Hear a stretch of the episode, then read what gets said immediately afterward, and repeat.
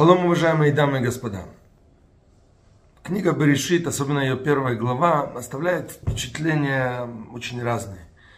Там речь идет о многих поколениях, о многих людях. У меня, например, лично, вот первое впечатление, когда Адам и Ева, или Хава, подставлены перед фактом, они согрешили. Адам на предъявленное обвинение от Всевышнего в виде вопроса, а может быть ты там сорвал, может быть ты плод съел. Он говорит, жена, которую ты мне дал. То есть он обвинил и жену, и Всевышнего. Ты, говорит, она, ту, которую ты мне дал, ты ее, мол, выбрал, ты ее мне дал, ты виноват, и она еще виновата, что она мне дала. Вот этот плод. Теперь, что она говорит? Змей меня искусил. Мы видим здесь с вами, дамы и господа, великую вещь. В человеке заложено вот это чувство не принимать ответственность.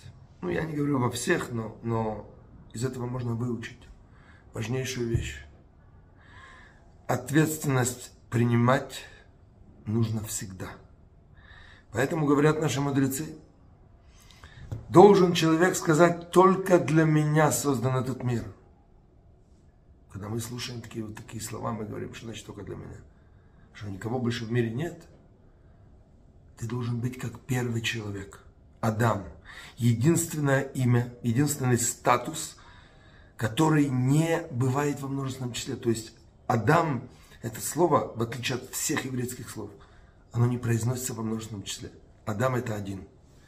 То есть ты должен быть как тот Адам, который был создан.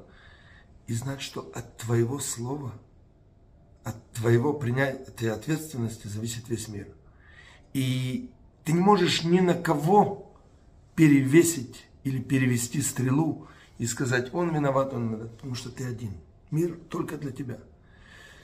Я всех хочу поздравить с Божьей помощью, с э, началом чтения Торы. С Божьей помощью увидимся с вами на уроках. Шалом, шалом.